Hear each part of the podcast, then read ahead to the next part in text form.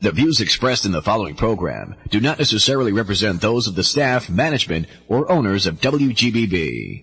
Live from the WGBB studios in Merrick, New York, this is Sports Talk New York.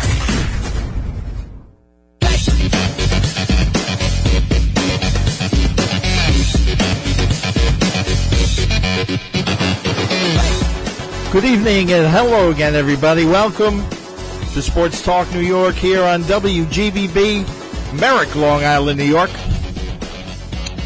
Bill Donahue here, taking you through the first hour in the Sunday night, the first day of August 2021.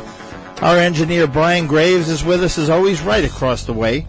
Got a great show coming your way tonight. Up first, we'll talk to former Mets pitcher Ed Lynch. In the second half, we'll switch gears as we do on occasion and welcome in the great JJ French from Twisted Sister. So sit back, relax, get comfortable, enjoy Sports Talk New York tonight on GBB. We got some great memories to talk about up ahead. As always, before we begin, social media, we're on Facebook. Check us out there. You can also follow us on LinkedIn, on Twitter, at WGBB Sports Talk. Follow me on Twitter at B Donahue WGBB. And if you miss a show, don't worry because they're all archived out on the website. So don't you fret none about that. Now, our first guest, he was born in Brooklyn, USA. He never possessed an overpowering fastball or devastating curve, really. He relied instead on his command and his wits. The latter, it was said, was among the sharpest of their time, and it led to his second act as a baseball executive we welcome into Sports Talk New York tonight, Ed Lynch. Ed, good evening. Hey, Bill, how are you? Uh, doing wonderful, Ed. Doing wonderful. Uh, nice weather up here on the island for uh, no humidity, so we, we, had a good day. Well, that's good. Now, right off the bat, a baseball cliche right there, of course. Uh, greetings from Bruce Berenyi. Wanted me to send you his regards wonderful teammate, wonderful guy, just a, a, great guy to be around, and uh, I consider him a very close friend. Right. Yeah, good man, good man. Now, when you were growing up, uh, you grew up, I guess, in Westchester, then you moved to Florida. Who were your boyhood heroes and your teams growing up? well, you know, all those years in Chicago, they have this this thing there where you have to choose one team or the other at birth. You have to choose the White Sox or the Cubs. You can't root for both. Right. I frankly, I rooted for the Yankees and the Mets. I watched every Yankee game on television and every Met game. I just love watching, uh, you know, Major League Baseball. I was lucky enough to have free television back then, and so you know, Channel 11 WPIX right. Yankees, and then the, uh, the Mets on Channel 9. Right, so, Channel I mean, 9. It, it was great. I mean, uh, I rooted for both clubs. I love the history of the Yankees, but my favorite player was and always will be, and I had the pleasure of playing with him, is uh, the franchise, Tom Seaver. Yes, we will speak a little bit about the great one later on, uh, Ed, and your memories of him. But uh, up first, I want to talk about the trade. You you came up in the Texas organization, and uh, you. Yes, I did. I was drafted in the 22nd round out of the University of South Carolina, where my mm-hmm. college coach, ironically, was Bobby Richardson of the uh, New York Yankees. So uh, I injured my arm pretty severely my senior year and um, I missed most of the season. Came back and pitched at the end, pitched and lost a game in the College World Series, and then got drafted by the Rangers in the 22nd round. Went down to rookie ball, and then uh, the following year in '78, I went to A ball, Double A, and then in '79 I went to Triple A, and then at the end of that year, I was the player to be named later in the Mike Jorgensen for Willie Montanez trade yeah. uh, in September of 1979. I was the player to be named later. Came over to the Mets and spring training of 1980. Right. The uh, good, good old Willie Montanez. There's there's not enough mustard in New York to cover Willie. They used to say. now, did you play in college with Mookie? Was Mookie on your team? Yes, Mookie was there my last year. He only came in for one year. I remember he was at Orangeburg Junior College, I think, and in the fall we would play a lot of the junior colleges in the area in the state. And I remember he came in and pitched against us and Mookie doesn't want to admit this, but he wasn't a very good pitcher. He thinks he was dominating, but he was uh, he was a heck of a, a, a position player. And Mookie did something that year in 1977 that I don't think, well, by the rules they can't do it anymore, and it probably was never done before, and probably will never be done again. everybody used aluminum back then, and Mookie wanted to show the scouts that he could hit with wood. And he used a wood bat the whole year, hitting only right-handed. And now the rules preclude that. The NCAA will not let you use a wood bat Right. uh, nowadays. They have a, a composite of some sort that they use. And, and I remember Mookie came in, had a great year. We went to the College World Series. He had a great College World Series. Uh, he was on the first team College World Series team that year in 1977. And the Mets took him in the second round. And I remember thinking this guy's going to get to the big leagues some kind of fast. Yeah. Yep. The rest they say is history. Mookie Wilson, there you go, folks. A Gamecock along with Ed Lynch. Now, do you remember your Mets debut, Ed? Oh, I sure do. Yeah, I uh, I believe it was my first appearance out of the bullpen as a professional. Uh, it was in uh, August uh, 30th, I think, 1980, in Candlestick Park. Right. And the, the first hitter I faced was Mike Ivie. I Mike threw him a sinker down the middle. He hit a ground ball to shortstop, took a bad hop, hit Frank Taveras in the throat, bounced in foul territory. He wound up at second with a double, and they and and Frank was on the field for like five minutes, and I'm on the mound biting my fingernails. I'd thrown one pitch in the big league. A guy got a double on a ground ball is short. Our shortstop is injured, and I'm sitting there a nervous wreck. Oh, no. And I wound up pitching terribly. Yeah. So it was not a good debut. And, and ironically, I did not pitch for 13 days, and we lost 13 consecutive games. Right. That's and then right. I started a game Shea Stadium on September 13th, 1980 against the Chicago Cubs, and I won. Mm-hmm. So that was probably one of the bigger days of my career, being back in Shea Stadium, pitching and winning as a Met. Right, you snapped that losing streak. That's right. We're speaking with Ed Lynch tonight on Sports Talk New York. Now, you were in uh, with the Mets during the bad times, and, and I know we spoke about that last week with the bad dude on the show, John Stearns, and uh, he's got some stories. That guy, let me tell you. Uh, now, uh, who were some of the luminaries that you played with on the Mets in those days, Ed? Oh, we had Elliot Maddox. We had uh, we had Bill Almon. Yeah. We had uh, well, Doug, Doug Flynn, of course. John Stearns. Um, uh, well, I played with Dave Kingman the next starting the next year.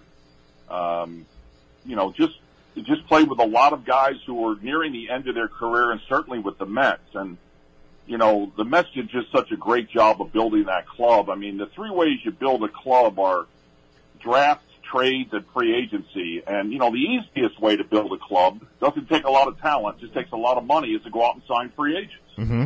And it's ironically the Mets on that championship team, I don't believe we had a free agent on that club. No. Because if you look in the draft, we had Darryl Strawberry, Roger McDowell, Randy Myers, Mookie, Wally Backman, Lenny Dykstra, Kevin Mitchell were all drafted.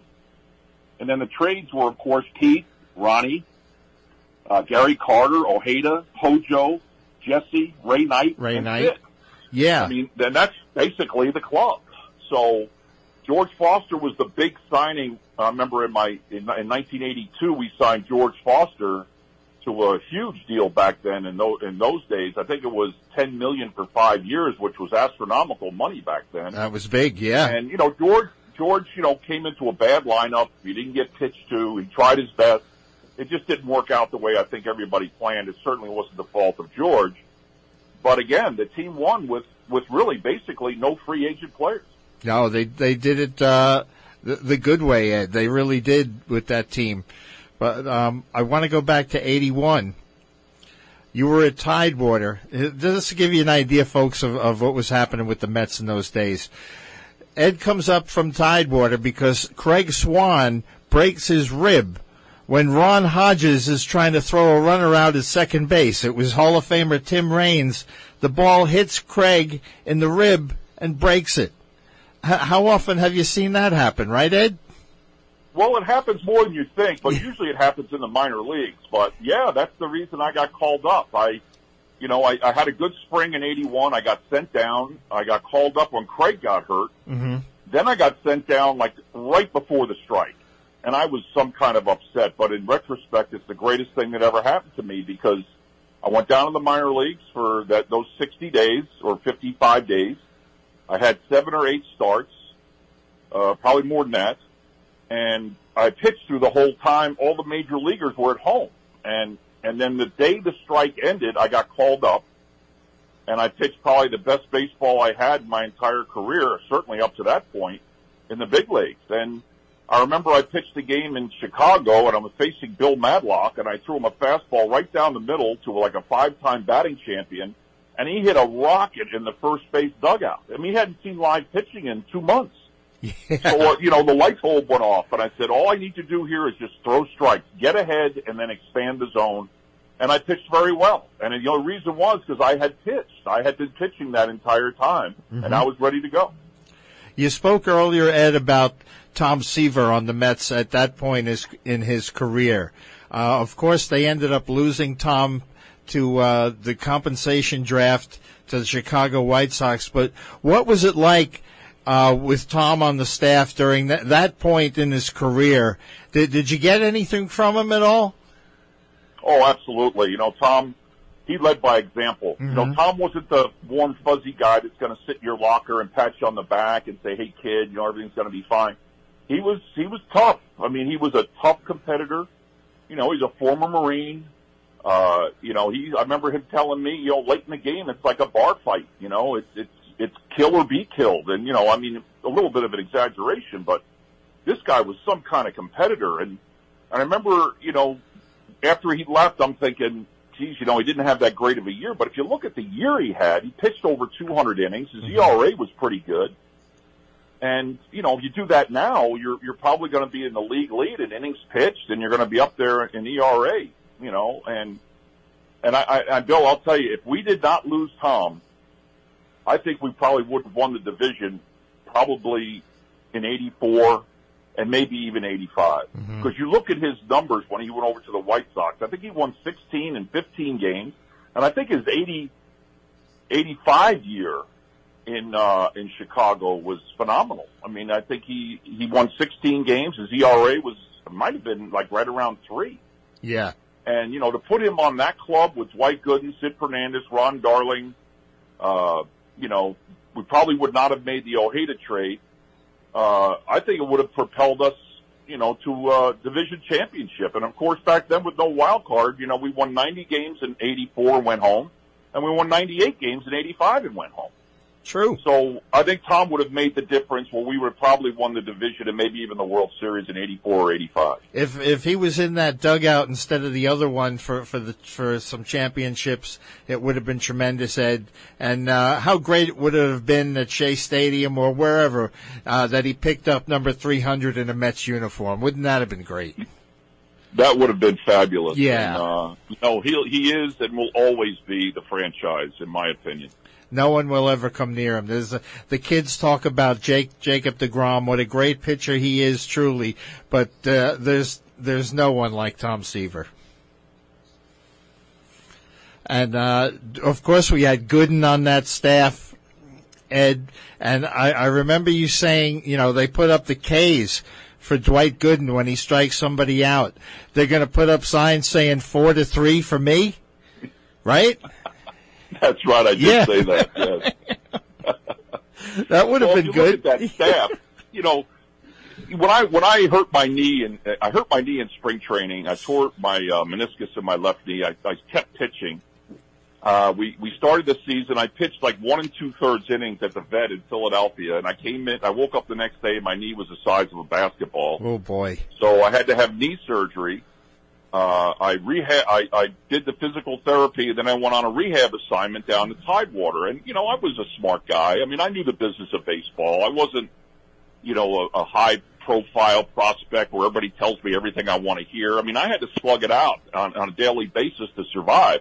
So I'm down in Tidewater and I'm looking at the Mets staff and the last guy on the staff, basically their fifth starter and long man is Rick Aguilera. Mm-hmm you know, and I had just won an arbitration case the previous winter against the Mets. Aguilera's making the minimum. He's a much better pitcher than I am.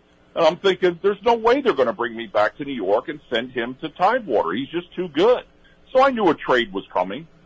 And, uh, you know, and then of course at the end of my rehab assignment, I, I got traded to the Cubs and went from first to worst. And, you know, people say, you know, that must have been devastating, but I can tell you when I was interviewing with Andy MacPhail for the GM job in Chicago, he told me he wanted someone with a Chicago connection. So Okay. if I did not get traded to the Cubs, I might not have the opportunity to be the general manager. So things worked out for me. And plus, you know, I mean, I was a big boy. Again, I, I was intelligent in, in terms of the business of the game. And for me to sit there and hem and haw and be shocked by a trade is just telling people I'm either stupid or naive. You know, it's a right. business. Things happen. So, um, you know, I was not happy about the trade certainly, but I understood it. And you know, I went to Chicago and had a chance to pitch and pitched well in the second half in '86. Yeah, you, you really did. But, but while you were here, Ed, we're speaking with Ed Lynch tonight on Sports Talk New York. Uh, Joe Torre gets fired. George Bamberger comes in. Now, Bambi had uh, an admiration for you. He he he uh, he thought you were something. I love George. You know, I mean, I think he appreciated guys that, that could pitch, and he taught me a lot of things. He taught me the slide step. You know, he taught me, uh, you know, on certain counts what to do. You know, he said, "Hey, zero and two. You know, he's from Staten Island, so you had that new, heavy New York accent. You know, hey, you know, zero and two. Go and pitch about three inches outside, and they'll call a guy out now and then, and it and it worked. Yeah. The guys would argue like hell, but you know, little things like that. He was a pitching guy. I think he might have been a little bit miscast as a manager. You know, like I Yeah. but he's one of the best pitching coaches that I, I, I think I ever had. I think Mel and him are probably the best. And he wasn't the pitching coach; he was the manager. Right. And I really had a great deal of admiration for George. And you know, his heart wasn't really in it. And and you know, and we were struggling in '83 when he decided to uh, go home and go fishing, as he said. Yeah, and he did, and uh, he he was not cut out to be the manager. That's true, Ed. I agree with you there. Well, I want to read a quote uh, from Marty Noble, who folks will remember here as the beat guy for the Mets for Newsday. He says Eddie did everything you had to win. He fielded his position properly. He always covered first base. He was one of the first guys I remember using the slide step and he held runners very well. He could bunt and help himself. All those little things they talk about to help yourself, he did. And George Bamberger loved him for that. And that, that's Marty Noble from Newsday. Yeah, Marty was another close friend and just a, just a great person and a great writer. But I had to do those things, Bill. I, Yeah. I just couldn't go, go back there and throw high fastballs and not cover the bags and let guys just run. I couldn't do that. I didn't, you know, I didn't strike people out. Number one, because I really didn't have the stuff to strike people out. Number two, I didn't try to strike people out. Mm-hmm. I, I tried to, you know, back then we were taught pitch to contact. You know, throw quality pitches in the strike zone to get them to put the ball in play on the ground. Right. And that's what I did. I there's nine guys with club. gloves out there, right? So that's yeah, what they're you for. know, we had a good defensive club, and you know, and, and, and guys love fielding behind me. I remember guy, other pitcher would say, "Geez, you're so lucky." They play good defense behind you. I said, you know why? Because I work fast. I throw strikes. They're on their toes the whole game. mm-hmm. I mean, if you're out there throwing ball one, ball two, ball three, bam, there's a hard ground ball. It surprises everybody, and, Yeah. you know, and they don't make the plays that they make if it's like they're they're ready to go every pitch. So, I was proud of the fact that I made guys put the ball in play. I didn't walk anybody, and you know, I had a real good slide step. I think I went a whole year without anybody stealing a base, and uh, and that was an accomplishment in the mid '80s when everybody used to run all the time. Oh yeah, the stolen base was a thing in baseball at one time, kids. it's not what it is today. Now I want to talk, Eddie, about uh, the situation with Mariano Duncan and Pedro uh, Guerrero. Now they were giving you a hard time, and uh, you struck out Mariano Duncan with a fastball, and you you give him a little of the business, and uh, he starts coming out after you, right?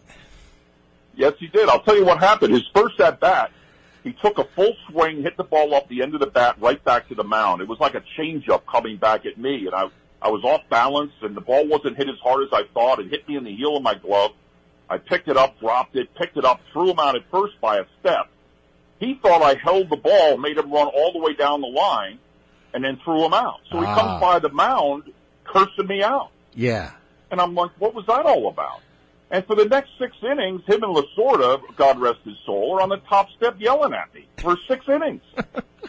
so finally, in the sixth inning, I strike him out. He's walking back to the dugout. I said a couple of choice things to him about his heritage and his family. yeah. and and he stops, turns around, and charges the mound. And as soon as he started charging the mound, I started charging him. Wow. And, and Ray Knight got in between the two of us, and now I'm pushing Ray Knight and Mariano Duncan back towards the Dodger dugout. And so there's a big scrum, and you know there's, you know there's players in a circle. And that night I went out with a former teammate, and we're sitting and having dinner in a sports bar, and and the highlights come on TV, and I see Guerrero circling around the pile, and then he jumps over the top and hits me in the back of the head, a sucker punch. And I didn't even realize it. So I'm feeling my head at dinner and I got a lump on my head. And I said, that's no good, you know what? Yeah, right. So I was not a big Pedro Guerrero fan. No. Duncan, we laugh about it later, but Pedro, I just, you know, he was such a good hitter. And I used to throw balls at his neck all the time. And, Yeah. You know, he didn't like me and I didn't like him. So Well, Keith, Keith wrote. Keith wrote in his book that uh, Eddie would have fought him. You know, he said he would have fought him gladly if Ray Knight didn't intervene. Oh, absolutely. Yeah, sure. I mean, well, God, the guy was like 5'10", 160 pounds, you know, and uh, we laughed about it later. I, I, he was a coach in the Dodgers system, and I ran into him when I was scouting. I said, how much did you weigh back then? He goes, 160. And we both had a good laugh on that one. And But, uh, uh, how about the time with Keith Moreland when you hit Keith Moreland in the back and uh, everybody Yeah, well, came that- out, right? Yeah, well, that was a, that was that was. I'll take responsibility for that one. You know, we were getting our ass handed to us. You know, we had a double header there uh, in August, and we were. We I think we were like a game and a half out when we went in there, and we just got pounded. And if you look at Ron Darling, he's pitched game one. I'm in the I'm in the clubhouse. I'm going to pitch game two, and I'm sitting there, and I hear the crowd roaring, and players are coming in saying the wind's howling straight out. Oh man. Ronnie comes in in like the fifth inning and he's almost in tears. I mean, I think that might have been one of the worst outings that Ron Darling ever had. He didn't have many. If you look at his line score, I think he was two and a third, eight hits, eight runs, something oh, like that. Man. So I go out for game two and that crowd is going berserk. And you know, I get him out for three innings and then there's base hit. Somebody makes an error. Then there's a double and I said, okay, that's enough of this, you know. And so here comes Keith Moreland. And Junior Ortiz is catching, and Junior told me later, you know, if you're a catcher, you're looking at the guy's feet and you're looking up to make sure he's not peeking before you give a sign. Right. And he said he went to give a sign and looks out, and I'm already halfway through my windup, and he goes, "Uh oh," and uh, you know, and I just I hit him right in the rear end, and then he came out. You know, I was going to win a split decision. I was going to stick and move, and he came in and hit me low with that University of Texas linebacker move, and we all went down in a huge pile. It's like when you're a kid and all your friends are piling on, you're at the bottom going, "Get off!" Yeah, You yeah. know? So, you know, the amazing thing about those days is we had this huge fight. The crowd was uh, were frenzied. Everybody separates. The, the field looks like a yard sale. There's there's hats and mitts and shoes everywhere. Somebody hands me Terry Leach's hat. I think he had like a six and six, uh, seven eighth head. Mine's like an eight. Yeah. So I got his hat on. I got his hat on. It looked like a bobblehead. And I'm starting to, and, and I stayed in the game. I faced the next hitter, and Keith Moreland's on first base. Yeah. Neither one of us got thrown out of the game. That's amazing. And that's what, yeah, and you know what? And we handled it back then. We handled it ourselves. I think there's a bit of a problem now when somebody gets hit and they warn both sides and you can't retaliate. So, you know, uh, I think Lee Smith came in later in that game or the next day and hit somebody right in the middle of the back. And you know, and I and I said, "Hey, my bad. I uh, I'm the reason they did that." Yeah, so, right. Okay, we're even, and that was the end of it. You know. Yeah. So uh, it was a different time back then. The game was certainly played a different way back then. But Yeah, nobody You know, nobody about- pounded their chest for getting a base hit. No, nobody flipped a bat. Uh, you know, there was none of that garbage. N- n- No uh, equipment or whatever that you want to call it in the dugout when you hit a home run. They don't put a medallion around your neck. You know, it was yeah, and you know what? If, yeah, if you're 50 games out in September and you win a walk-off game, they're not throwing Gator. We're not throwing Gatorade around and ripping Yeah. uniforms off. You know, I mean, I don't understand the celebrations when you're 50 games out of first base uh, place in September and you win a walk-off game. It's like you just won the World Series. yeah. Uh, But you know, uh, uh, you know, the guys are. It, people, the game was played differently in the 50s than it was when I played in the 80s, and it's played differently now than it was then. Doesn't mean it's bad, better, or worse. It's just different. That's the game. That's it, Ed. You're exactly right. Ed Lynch with us tonight. Now, at uh, 86, you left, as we said. Uh, you were dealt early, but Frank Cashen made sure you got a ring, correct?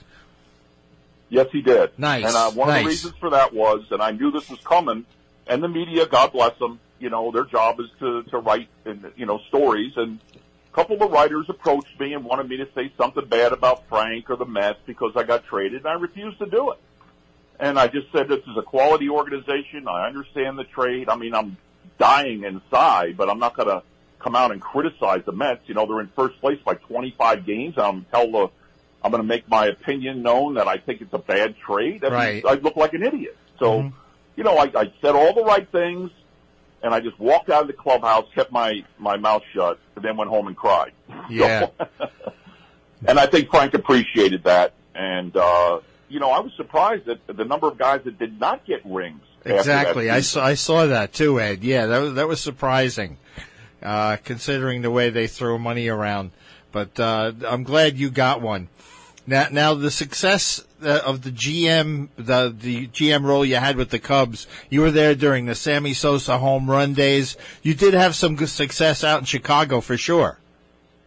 Oh yeah, it was uh, '98. You know, we had a good year in '95, okay in '96, terrible '97. We had a great year in '98, got to the postseason. You know, at that time, Sammy Sosa was the most famous athlete in the world. Yeah. Know, usually it's a you know a Formula One driver or a soccer player, but Sammy was big everywhere. I mean, I, I went to South America with him, to Venezuela, and it was like the president of the United States coming in there. I mean, it was just unbelievable his reception. And you know, during that period of time, we would have Sammy would have to sit down before the game with in a in a big room. If we're on the road, we go into a big big room. We had a little room in Chicago where they pack in a hundred people, but he did that every single day, before and after the game, answered all the same questions every day with a smile. He just loved it. Mm-hmm. He loved the attention. He loved the fact that he was on center stage.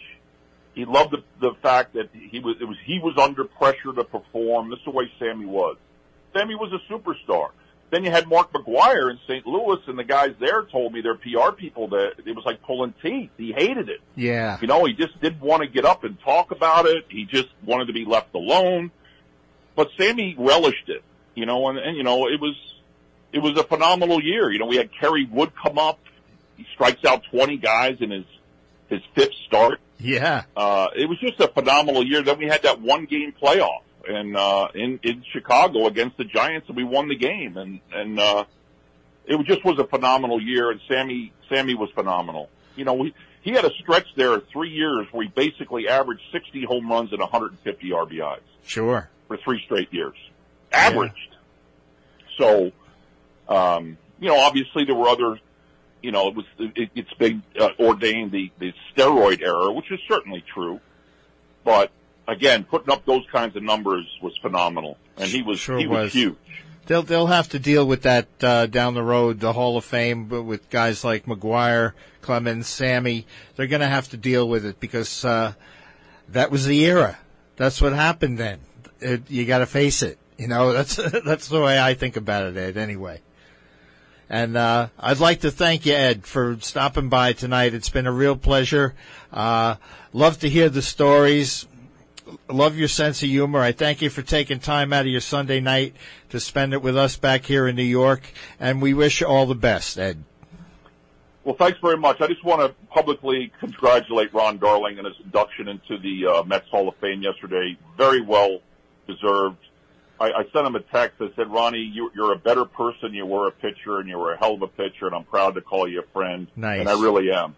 And him and Keith are two of my closest friends and, and, uh, and I'm proud of the fact that I got a chance to, to play with those guys and, and that we are friends. So, And, but uh, thanks a lot, Bill. I really appreciate we're it. fortunate here in New York, Ed, that we get to hear them every night too. That, that that's a pleasure for us. And there's nobody better. I'll tell you that. No, a good booth, that's for sure. Thanks again, Ed. Okay, anytime. That's Ed Lynch, ladies and gentlemen. Now, up next on Sports Talk New York, we're going to switch gears, as I said, and we'll welcome in JJ French from Twisted Sister. So stay with us, folks.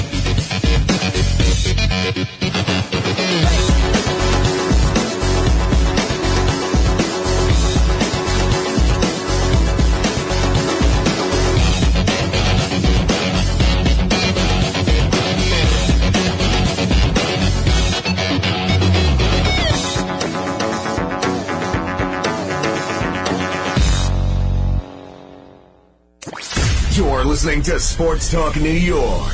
Tune in every Sunday night at 8 p.m. on Long Island's WGBB. Broadcasting on 95.9 FM and 1240 AM. Or listen live online at WGBBradio.com.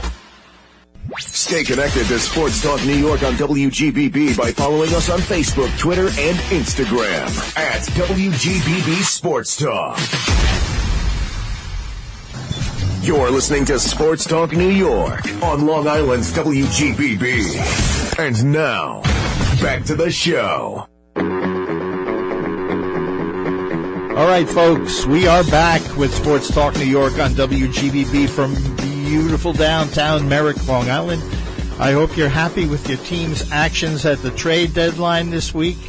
Interesting to see how it all plays out in the second half. I don't think we can complain so far, though. And as I said right now, we're switching gears, as is our wont on occasion. Many of you remember the club scene on Long Island when you could head out and see any number of live acts on the island and pick up Good Times magazine and see where the Rats, Zebra, Stanton, or Twisted Sister were going to play. We're going to relive those days now, keep the memories rolling along with our next guest guitarist, manager, record producer, and founding member of Twisted Sister. He's a columnist, author, and motivational speaker who oversees the licensing and intellectual property rights for the Twisted Sister brand.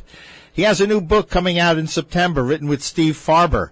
It's titled Twisted Business Lessons from My Life in Rock and Roll. It's a pleasure to welcome to the show tonight JJ French. JJ, good evening. Hey, Bill, thank you. Thank you for always thinking of me, by the way. Uh, you know, I really appreciate it. No worries. It's great to have you aboard, uh, JJ. I want to talk to you quickly about your mom. She was a political consultant in New York, worked for uh, JFK during his campaign. And your mom, she also ran the successful election campaign for Constance Baker Motley, the first African American woman in the New York Senate.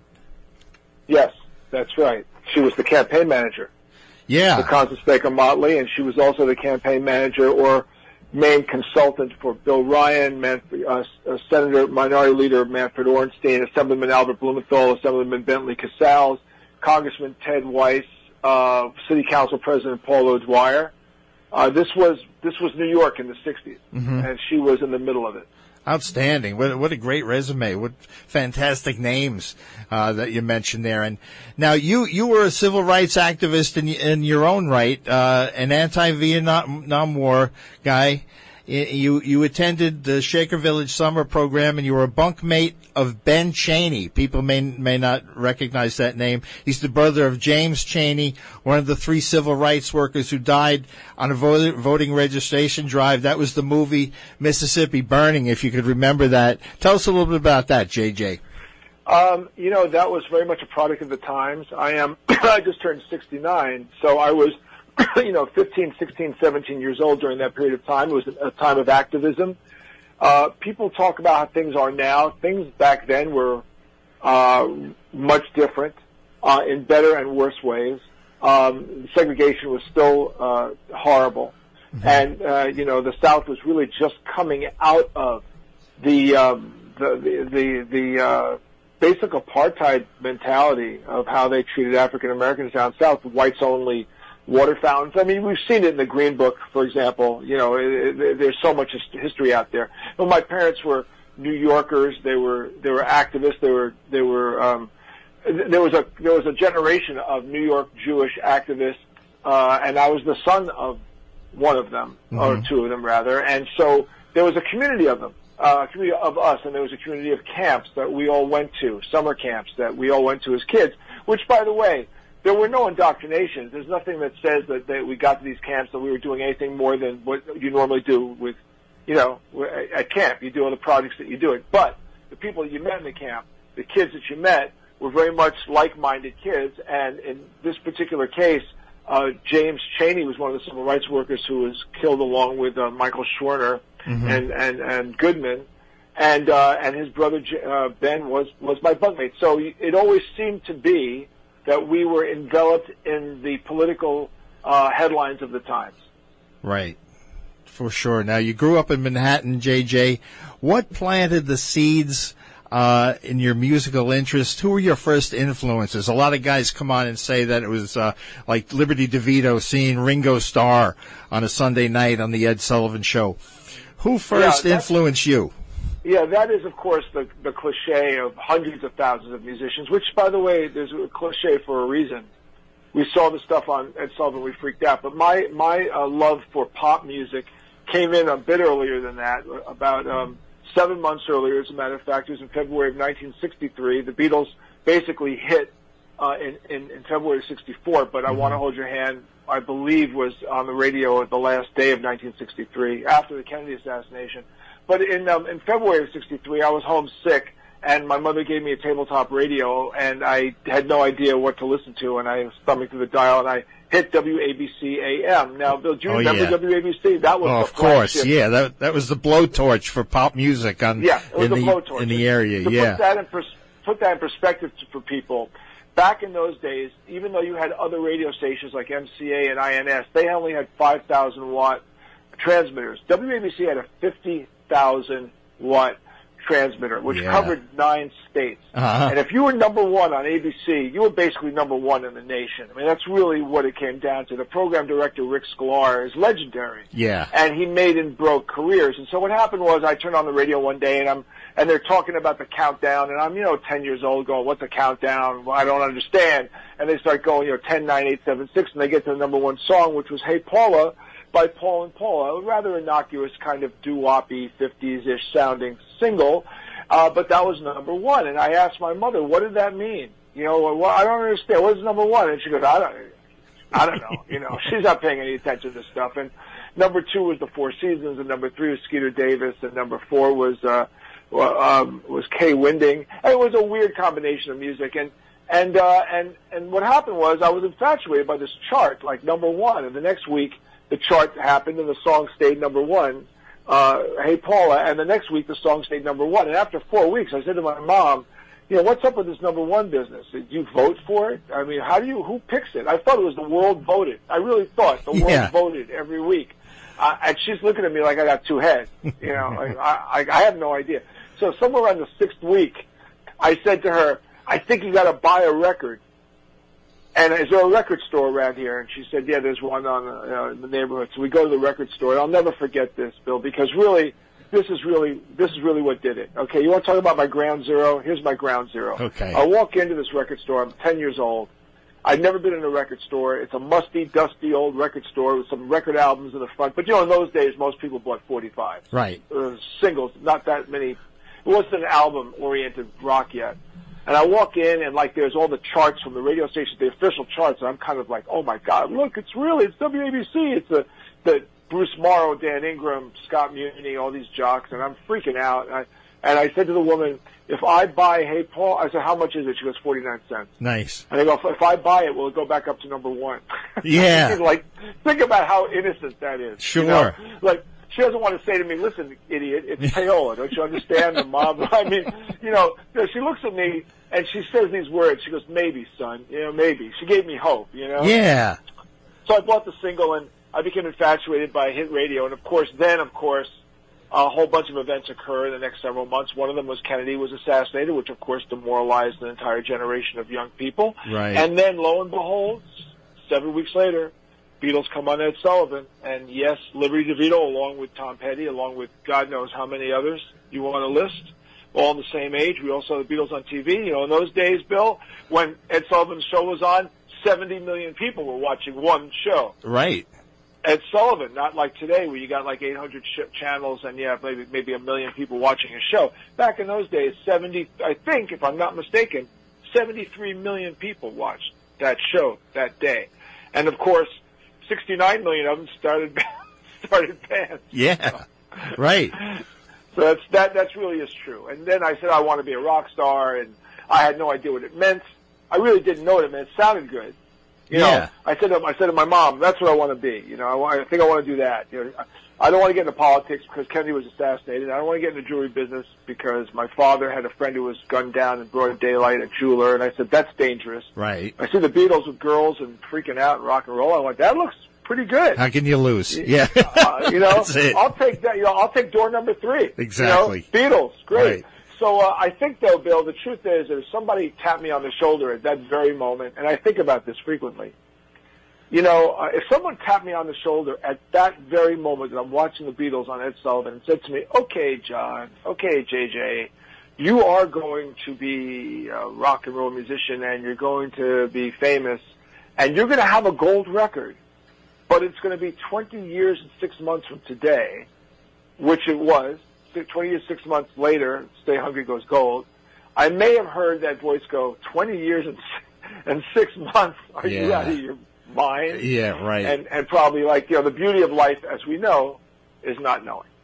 exactly. We're, So that's how the pursuit starts. We are speaking to JJ French tonight on Sports Talk New York. Now, in 72, JJ you auditioned for an early version of Wicked Lester. Now, the Kiss Army out there is going to know Wicked Lester was a band that featured Gene Simmons and Paul Stanley. Tell us about that. Uh, I was, uh, I live in Manhattan. I was babysitting for a, a lawyer in my building who happened to be a music industry attorney who noticed that, um, he could hear me play guitar out of my window on, on the Upper West Side. And one day he said to me while I was babysitting his daughter, he said, by the way, um, are you looking for a band? And I went, yeah, I am looking for a band. I was transitioning from like being a Grateful Dead, Allman Brothers freak to like a glittery, glammy kind of thing. But I wasn't quite sure where I was fitting in. Uh-huh. And he said, well, I, I represent a lawyer. I represent a producer rather who produced a band called Wicked Lester, and they have an album deal. Are you interested in possibly auditioning for them? And I went, sure. So that led to a phone call between me and Gene or me and Paul. I don't remember so long ago, but they said, okay, uh, we'd like to see you play. And I said, well, I'm playing this coming Sunday down in the village at a church with a band called Scouts that was just doing a show. It happened to be at a church on Sixth Avenue and 12th Street. And they came down and they, uh, you know, they, they, and we talked and they told me, you know, they, you know, they said, look, we have this band called Wicked Lester, but it's, it's really, uh, they sound like the band Looking Glass. Do you remember that song Brandy? Sure, Fine yeah. And they specifically said, they said, look, we'll give you a tape of it, but, but the band sounds like Looking Glass, and we're not going to sound like that. Yeah. We want to change it to something really different, like really heavy. And they asked me if I knew who Slade was. And I had heard of Slade, but I hadn't heard Slade. Okay. So I didn't realize the reference. And, you know, Slade, um, you know, there was a very British, loud, heavy, very anthem-oriented, heavy rock Yes. with a great singer, Noddy Holder. And, and, and that's what, you know, Gene and Paul had that vision. You know, they saw themselves as this kind of heavy, heavy, heavy rock band. Uh, I don't know the words heavy metal were used back in those days, but, you know, they envisioned Marshall amplifiers and stuff. And, and people need to understand this. Musicians need to understand. Back in 72, the only people that played Marshall amplifiers were British acts. American bands were still playing Fenders and Sun amps and Music Man and Vox, but the British bands like Cream were playing Marshalls, and and Jimi Hendrix uh, picked up Marshalls, so they that kind of denoted a heaviness, you know, a really loud, real heavy kind of sound, and uh, and so I kind of rehearsed with them for a while, and then and then we then they didn't call me back, and I went okay, you know, Yeah. that that's there goes that shot, and that's kind of basically what happened. They just didn't get back to me, and then come the following September, they were still advertising in in the Village Voice, Yeah. and I answered an ad in the Voice, and it was Gene again, and he said, "Oh, hey, yeah, so we got a guy. His name is Paul, and if you want to come down and check him out, fine." So about a month after that, sometime around October '72, they invited me to the Loft on 23rd Street, which is legendary in Kiss stories. But I went down to the Loft, and um, at that point, Ace, I, I believe they had just painted the backdrop the very first time. The very first Kiss backdrop was just kind of like a bed sheet painted, behind a bunch of Marshall amps, and they played all the songs from Wicked Lester except Kissified. In other words, heavy Yeah. with Marshalls.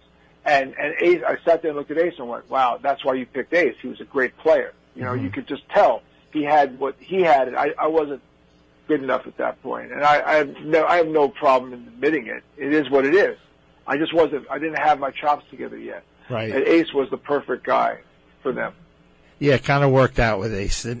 Yeah, no, no, it did. It did. He was the perfect guy for them. Look, I think they Yeah. probably auditioned ten guitar players.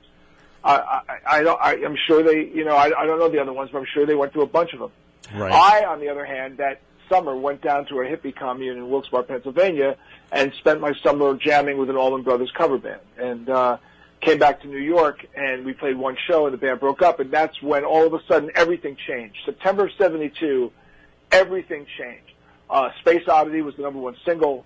All of a sudden, Bowie was absolutely everywhere. T-Rex was absolutely everywhere. Glam came flooding in, and uh, it was basically like got it's basically like get, get into a glam band or you got nothing. And that's that was a very pivotal time frame. right. You you went from whipping post to Starman in one Yeah. summer. Yeah, and, And, then yeah, well, like like basically overnight. Uh, Yeah. You're, Bill, you're 100 percent correct. I got I got three albums in the mail with a subscription to Fusion magazine. I got um, Hunky Dory, Transformer, and Mott the Hooples. Mott, you know, all the young dudes. right. And all of them have Bowie involved with Mick Ronson because Mick Ronson and David Bowie produced uh, Walk on the Wild Side and produced uh, Lou Reed's Transformer.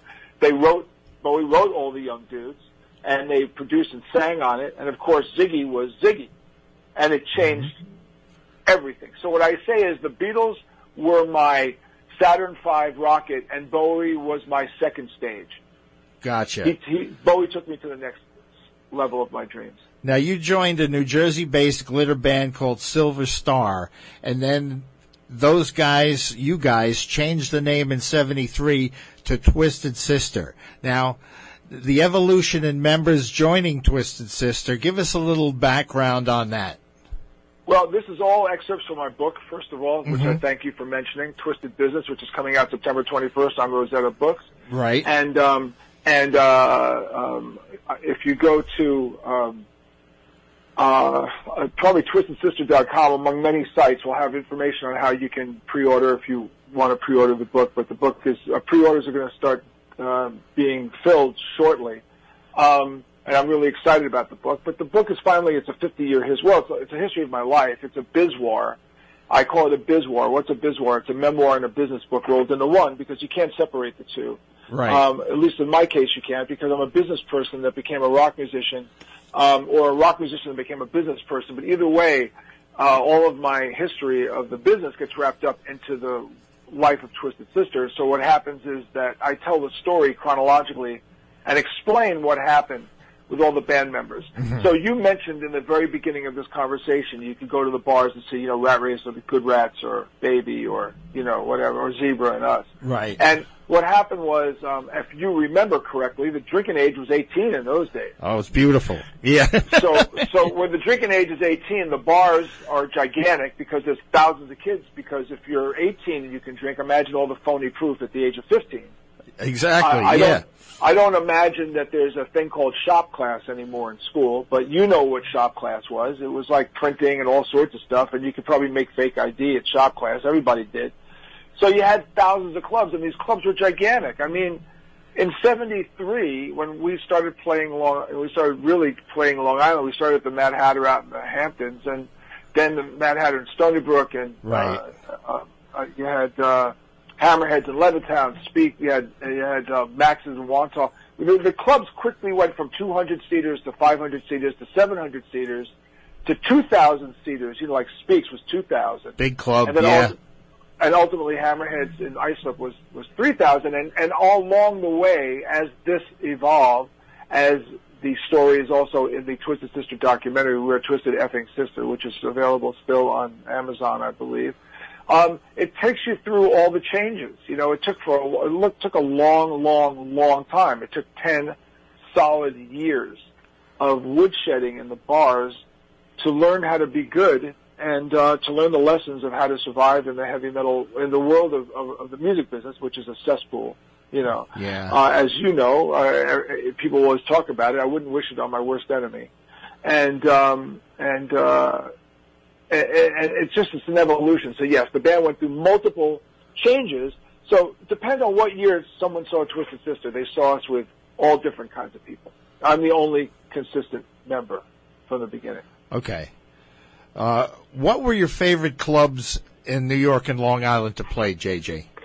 Um, you know, I have to say that my favorite club was Speaks in Island Park. Probably Yeah. it just had a vibe. It wasn't the biggest, but it had a vibe. That was great. The Mad Hatter of Stony Brook had a vibe. Um, the, the Mad Hatter and the Hamptons only because we spent so much time out there. You know, our first year we spent 15 straight weeks playing there. It was 105 nights from Memorial Day to Labor Day. That was crazy. That was a trial by fire. Wow. That was really insane. Living out there and playing out there that with that much consistency. But I tell people if you want to be good, you got to be consistent. You have to just do it night after night after night.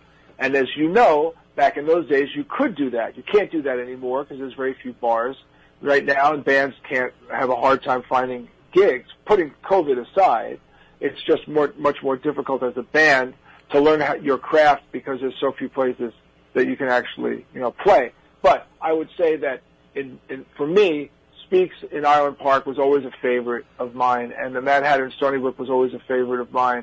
Hammerheads in Islip became a favorite because it was so big. Then you had the Glen Island Casino on the island of, of Glen Island, which was off of Westchester. Right. That held 3,300 people. You had the Soap Factory in Jersey held 3,000 people. You had uh, the Fountain Casino in New Jersey held 5,000 people. Now, you know as well as I do, that doesn't exist anymore Nope. that world doesn't exist anymore. So when I meet young musicians and I talk to them about it, it's like I'm, it's, it, I almost sound like, you know, it's, it's like prehistoric times. you know, it's Yeah. like, you know, when we started, gasoline was 23 cents a gallon. That's how old the band is. Right, you know, yeah. when we started, Nixon was president. You have to keep that in mind. Mm-hmm. That's a, a long time ago. Um, so everything was so different. However, as different as it is, there's still a different way to make it these days. You just have to find, you know, you have to find your pathway. But the, as far as bars are concerned, I would say, Bill, that if you asked a hundred of our fans in the history of Long Island, what's the favorite place to see the band, they would tell you either Speaks or Stony Brook Mad Hatter or Hammerhead. Okay. More than yeah. likely. All, all legendary clubs, JJ, for sure Yeah. now. Who are your favorite bands to play with on the island or, or watch? I know I spoke with Roger Earl from Foghat, who lives up in the Setauket area. He used to like to go over to Tui's to see Stanton Anderson. A- any favorite bands that, that are from the island back in those days? Well, the the big four, the big four were Stanton, Rat Race, Twisted, and Zebra. That was Yeah. the big 4 mm-hmm. And the Good Rats are not in that, not because they're not part of the Big Five, but because they were they were more national at that point. Yeah, they were. and they didn't spend all their time in the island. They were actually a very popular college act that could play on the in the East Coast because they had albums out. You know, they were the first band with all original stuff, so they kind of preceded us. But they could always go to Speaks and sell Speaks out, mm-hmm. and they could sell Hammerheads out. There was no question.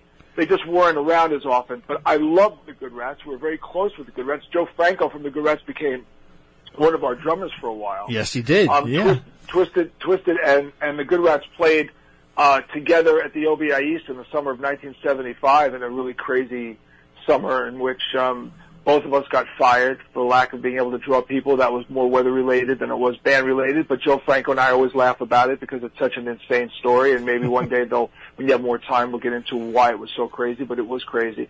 But I love the Good Rats. I, I used to go on stage when they played, and I loved them. Zebra, of course, I have a kinship with Randy. I, I love them. They were brought up from New Orleans specifically to try to knock us out.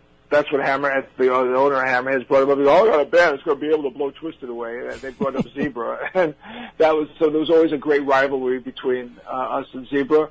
Um, Rat Race, I always admired Rat Race. They were an excellent group. And of course, Stan Anderson, they basically had the country. You know, if you think about it, we weren't called tribute bands in those days, but in a way, these bands specialized in specific kinds of music. So Right. Stanton specialized in southern rock. Rat Race specialized in progressive rock. Zebra specialized in Zeppelin. And we were this strange, weird hybrid of, you know, metal and, you know, we were like ACDC, we were like Judas Priest, we were Van Halen, Um, we were Ozzy, we were Sabbath, we were Rainbow, and we were Twisted. Mm-hmm. So it was uh, we were uh, you know we were a conglomeration of all these parts that eventually evolved into an original act. We're speaking with JJ French tonight on the show. Now there was a uh, preceding Hammerheads, JJ, at that location in West Islip. There were several other clubs. I think it was Chevy's, uh, Key Largo, and I, and then it was Bogarts. I think a, a discotheque. Now I used to work with a guy who was an SMF. And he, he used to say, the guy said, if you bring us the beef from Bogarts, we'll burn it on stage. Do you remember that at all?